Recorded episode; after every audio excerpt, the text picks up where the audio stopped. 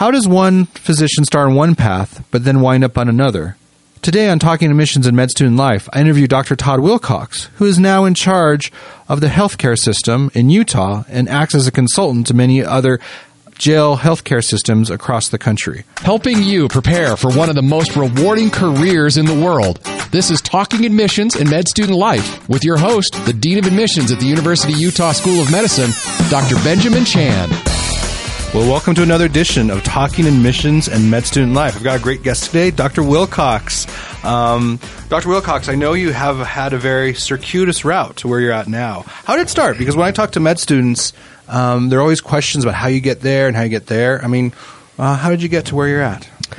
Well, I did kind of take the scenic route throughout my career, and uh, what I'm doing now is not anything like I envisioned when I was uh, coming through school but it's been a really happy route for me. Uh, I came through school and really thought I wanted to be a surgeon.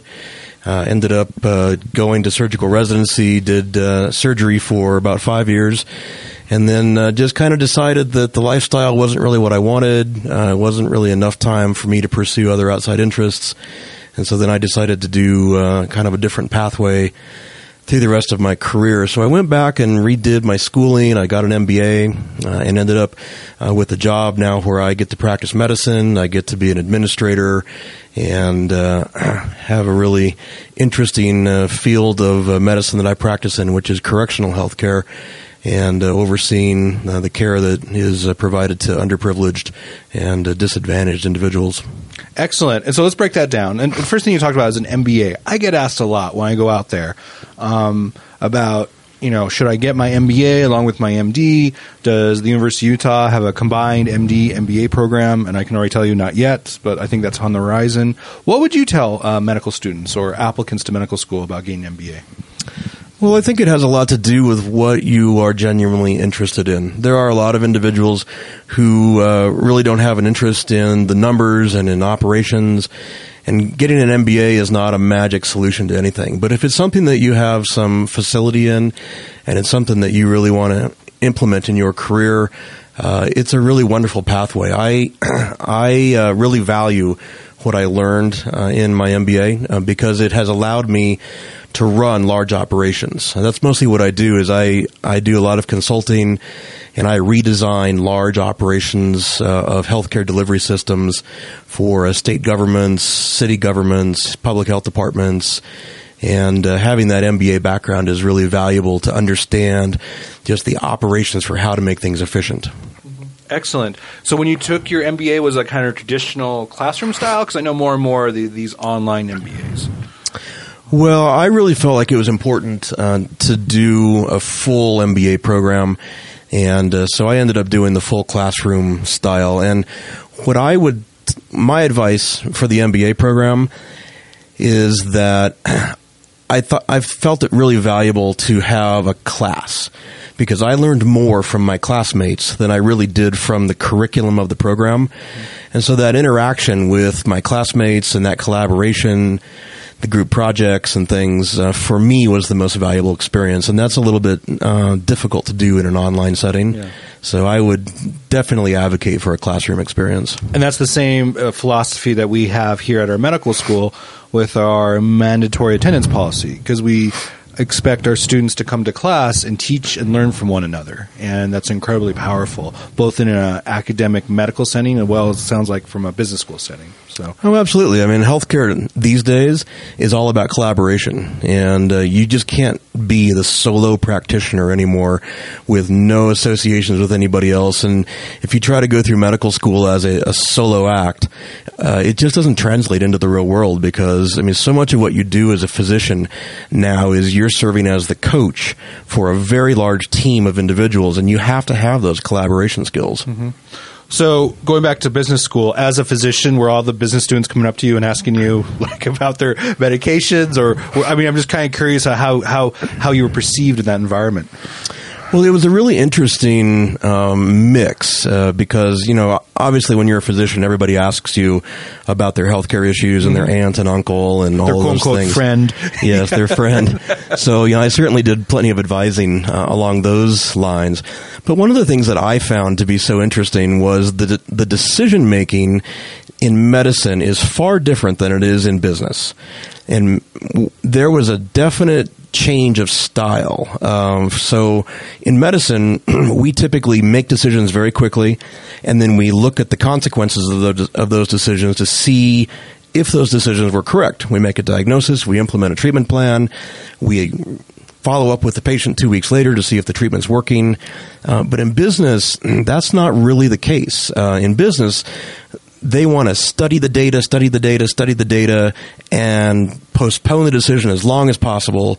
Uh, and so it was a real uh, tug of war with my classmates when we were doing group projects, you know, to sort of come together with a cohesive uh, decision and just a whole different style of learning in that setting. But a valuable experience for sure. Awesome. All right, so let's move on. You mentioned correctional health care. So when someone says that, I, I have an image of like jails and prisons. I mean, what does that look like? I mean, what does correctional health care mean? Well, correctional healthcare is a broad uh, field of healthcare that is actually extremely large these days, uh, because we here in America like to incarcerate, um, you know, pretty much everybody. Um, so, so uh, Fortunately, true. Yeah, we have very high incarceration rates across the world. we do. Um, and one of the things that's interesting is because prisoners are gar- are the only class of Americans who have a guaranteed right to health care. The healthcare has to be up to a certain standard, uh, and so the industry actually is incredibly large. Um, when you look at the population that exists in state prison systems, you know, I did a big project in California not too long ago, and their entire prison population and the budget to care for them is a couple billion dollars. Uh, and, you know, there are hundreds and hundreds of physicians involved in their care. I mean, it's a big industry. And one of the things that makes that industry particularly appealing to me is that it's all about the process. You have to process through thousands of individuals all in an efficient way to get the cost to be as low as possible, still deliver quality care. And so it's a fascinating intellectual challenge for how to design a system that accomplishes all of those goals and to still practice good healthcare. Awesome. How did you get involved in that? I mean, did they, upon graduation from business school, did I mean, did they approach you? Did you approach them? I mean, how does if if there's any listeners out there who have an interest in this? I mean, how how, how did you get involved? Well, my involvement was really sort of by luck. Uh, I did a favor for a friend, is basically my involvement. Um, here in Salt Lake, at that point in time, the sheriff's office was in trouble because they were not delivering health care that met the constitutional minimums. And so one of my friends uh, asked me if I would help them redesign the system. And I was in business school at the same time, which uh, seemed like an appealing thing to do. And I was used to working the long hours of a resident and, uh, and so it was a nice change to be able to do something different, and it just kind of grew from there. We uh, started off with a one year engagement, uh, decided that we really liked the project, and I did it with a number of my physician friends here in town, and we all just really liked the patients a lot. The uh, pathology inside the correctional facilities is really interesting. Patients are really interesting, and so we decided to stay, and uh, it's worked out. And that's been about 18 years ago. Uh, You said it's interesting. Uh, can you think about a specific patient you can be like vague enough to talk about? I mean, or what, what makes it interesting? I mean, why, why do you say that? Well, one of the things that uh, is true about the corrections population is that they generally don't have access to health care throughout their life. Many of them are underserved, they don't have a lot of money. And so you typically see diseases present uh, at a later stage in the evolution of that disease, uh, which makes the management of it much more significant. Um, so you end up with sicker patients. You end up with patients that are more complex. You end up with lots of um, co-occurring issues, multiple diseases, um, sick patients who have mental health overlay, uh, and so uh, intellectually, um, as a practicing physician, it's just a fascinating population to care for. Mm-hmm. Now, because they're within the prison system, you know, let's pretend someone presents with a very advanced stage of a disease. Do they are, do, do they have to take the treatment? I mean, if you recommend they take, you know, antibiotics for something, can they refuse in the prison system, or how does that look like? Well, so just because you're incarcerated doesn't mean you give up your rights. Okay. And so they have the right to refuse care. Uh, but we oftentimes run into individuals who are not competent, and so we have to do a competency evaluation to determine whether they can refuse care. And there are instances where we go to court uh, to advocate for a patient who we don't feel is competent, and we feel that the care that they are refusing puts them at uh, risk for life or limb. And uh, at that point, we allow the attorneys and the judges to weigh in. Um, but yeah, it's sometimes a very complicated issue. Um, there are lots of ethical issues that occur in corrections, and we do have individuals who choose not to eat as a protest, and so that can present, you know, down the road if they starve themselves for very long, uh, they uh, start having medical problems and complications. Uh, that presents some real ethical issues as to whether to intervene or not. And I made a, a remark a few weeks ago in front of you about the prison food not being good, and you called me out. You say it's actually quite good now. So, Well, you know, it, it's good in the way that a physician thinks it's good. Okay. Uh, what I would tell you is that uh, jail food is not probably the most flavorful. um, it's not going to win anything, uh, any awards. But what I find is that um, we serve a very healthy, planned, structured meal system. And what I find is that many of my patients who come in from the street come in with uh, this incredible disease burden of hypertension, diabetes, type 2 diabetes mostly, um, and a lot of sleep apnea issues. And when they're with us, we put them on a structured diet. And in fact, many of my patients I will put on a calorie restricted diet to help them lose weight. and uh, my cure rate for type 2 diabetes uh, is actually quite high. Oh, awesome. Have a number of patients that I move off of meds because we uh, help them eat better. yeah. You know, when I read stories nationwide, uh, you know, because I, surf the internet and I like to pick up kind of like these interesting stories. And it seems like I'm reading more and more of these stories where individuals are incarcerated and they're getting really good health care, and then they get released. And because the the way our system is set up, a lot of times they don't have any follow up. So I've I've actually read these stories where people on purpose because they they're very they're advanced in their years, they have a lot of comorbid diseases. They'll actually go out and purposely commit a crime just to go back to prison. Um, have you ever seen anything like that, Doctor Wilcox? Oh yeah, that happens. Okay. Uh, there are individuals who uh, who do that. in fact, I had a gentleman not too long ago who uh, found himself kind of in the gap between the end of his work years uh, and the fact that he was in a wheelchair and he didn't qualify for nursing home services yet. And so he had about a three year gap that he had to make up. And so he decided to uh, assault an officer and protest his charges and fight his case. And his plan was to fight that for three years until he could qualify for a nursing home. And then he was set for the rest of his life. Wow. So it sounds like he researched what crime or what statute he could violate to get that three years. Yes, he was very selective in the commission of his crime uh, to make sure that the penalty wasn't too bad and that he could jam up the government long enough to uh, stay in jail with us. Yeah. Um, but that happens. I also have uh, diabetics who uh, know that they're out of control. And in fact, I have one that I've cared for for 15 years. He's a juvenile diabetic. He weighs about 90 pounds. He's not really a threat to anybody, but whenever he gets out of control, he walks up and punches a police officer can't really hurt anybody. Um, but of course, you know, when you hit a police officer, you, that means you go to jail. And so he comes back and we care for him. And uh, that's just the way it goes. Okay. What's the, what's one of the biggest misconceptions of the prison healthcare system? What what constant you know when you tell people what you do? What's one of the constant like uh, you know comments that you hear that's just inaccurate?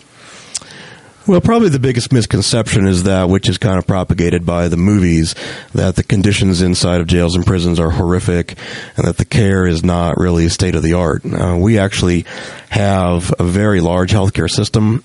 we run uh, a, a medical hospital, a mental health hospital. Uh, we have the most advanced systems that exist. Our healthcare setting is as modern as any place in the community. All of our physicians are, most of them are faculty here at the university. And uh, so we actually have a very efficient, uh, well-run, high-quality healthcare system, and that's a big misconception that people have about that setting. And then, you know, before we did this podcast, Dr. Wilcox, I kind of looked up some information, and and you know, I think one of the also misconception is it's it's dangerous, and I would argue because you know I look at the statistics, a doctor is just as likely to get assaulted or hit within a university hospital or a private hospital as within a prison. Uh, would would you agree with that? Oh, and uh, my setting is the safest healthcare setting you could have. Everybody's been uh, searched in. Mm-hmm. They've gone through metal detectors. I have officers with me at all times. Mm-hmm. You know, I never have more than one prisoner out. You know, at a time, so there's no chance of any sort of uh, you know getting ganged up on. Mm-hmm. Um, we're under camera monitoring wherever we go, 24 hours a day. I, I remember during my residency program, one of my attending physicians, I was just a resident, uh, uh, and this was on internal medicine, was leaning over and talking to a patient who was in pain and didn't feel like the pain was being treated adequately. And I remember very clearly this patient reached up and grabbed my attending physician's tie and just yanked it really hard. And it just caught the entire team by surprise. And um, so, yeah, I mean, I think um, you know, we have this image of you know patients being very grateful for their care, which is usually is the case. But every once in a while, people get very frustrated. I don't care what setting it is, and you know, when people are frustrated or, or feel they're not being listened to, they act out sometimes. And so, I, you talk to any physician, they always have stories about uh, assaults, near assaults, being hit, being poked, being pulled, things like that. So, so all right. Um, let's see. You know, you mentioned the mental health care aspect. Um, so I'm a psychiatrist, and we've talked previously before this podcast. And you know, we can just I just want to kind of focus on that. Um, a lot of pe- you know, a lot of people on the streets do have a mental illness. Um, what kind of psychiatric care do they get if someone you know has maybe schizophrenia and you know they get picked up for like loitering or you know disorderly conduct or something like that? What what happens within the system? Well, the jail uh, has become, over the last several years, we are now the largest single mental health provider in the state of Utah. And so we have a very large mental health population. About 30% of our population is considered to be seriously mentally ill. Uh, and we house on a daily basis about 2,300 individuals. Um, and so when somebody's picked up, they're brought in, they're assessed, and uh, kind of depending upon their behavior and their needs, they, we determine where they're going to be housed. We have everything from an acute psychiatric hospital where we do the highest level care, same as you would get at the university hospital, uh, to some step down units, to you know regular population, and we have psychiatrists. We have a very large team of mental health uh, professionals who evaluate them, mm-hmm.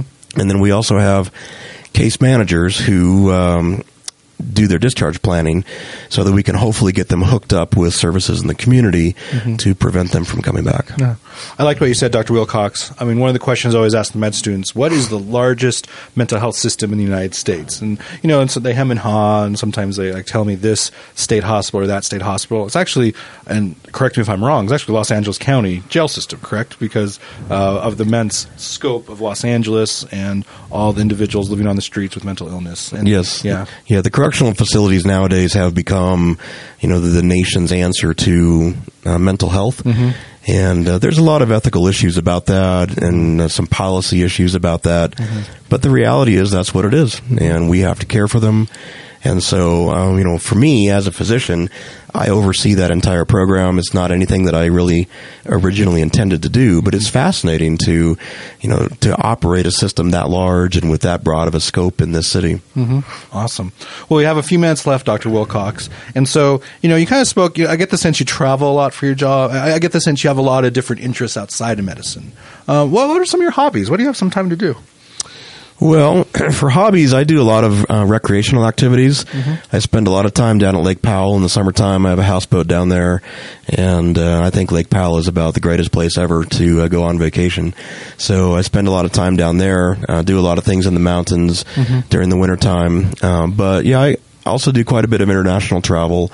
It's kind of a hobby to try to go to a different country every year. And Do you work with prison systems in different countries? No, not I- I really. think That- that'd be fascinating to kind of see the compare and contrast. Yeah, the prison systems in other countries, um, everything is really so different than it is here that it's not really an easy transition. So I haven't really done very much of that. Mm-hmm. I've studied healthcare delivery in other countries. I was in Cuba uh, last year and looked at their healthcare delivery system as it relates to what we do, mm-hmm. um, particularly in the correction setting. And uh, so that was a lot of fun. Um, but yeah, I travel for fun and mm-hmm. mostly do a lot of sports in the summertime. All right. So the listeners out there who are into Lake Powell, where are your where where are the best places to go in Lake Powell if you had to recommend? Well, my favorite marina is Wahweap mm-hmm. um, because the uh, beaches down there are really sort of the best, and the city is a little bit more developed. So that's where my houseboat is located.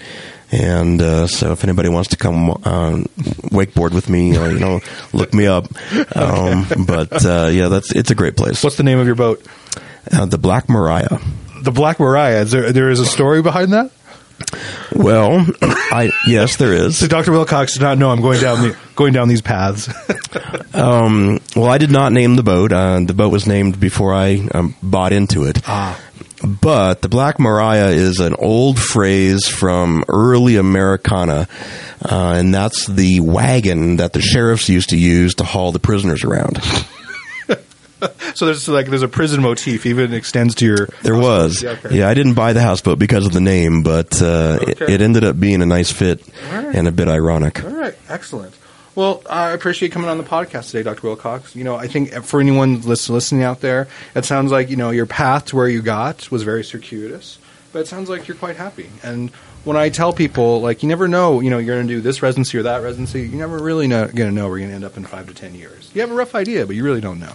Yeah, there's lots of ways to be happy in medicine, and uh, you know, in my graduating class, I'll I'll bet you 25 percent of my classmates are not doing now what they went into residency to do, hmm. uh, because they found other things they were interested in, other pathways, and so you know, there's just tons of jobs in medicine, and lots of ways to have leadership and to do what you want to do, mm-hmm. kind of design something to fit your lifestyle, um, and it's a really wide open field, lots of possibilities. And you know, going back to like making a difference and helping people. I mean, you found a way to impact a whole lot of people and make their lives better. Um, and I, I just think that's wonderful. I think that's beautiful.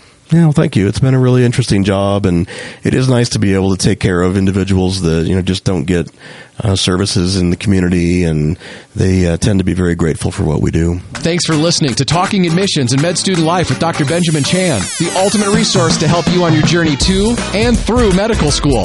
A production of the Scope Health Sciences Radio, online at thescoperadio.com.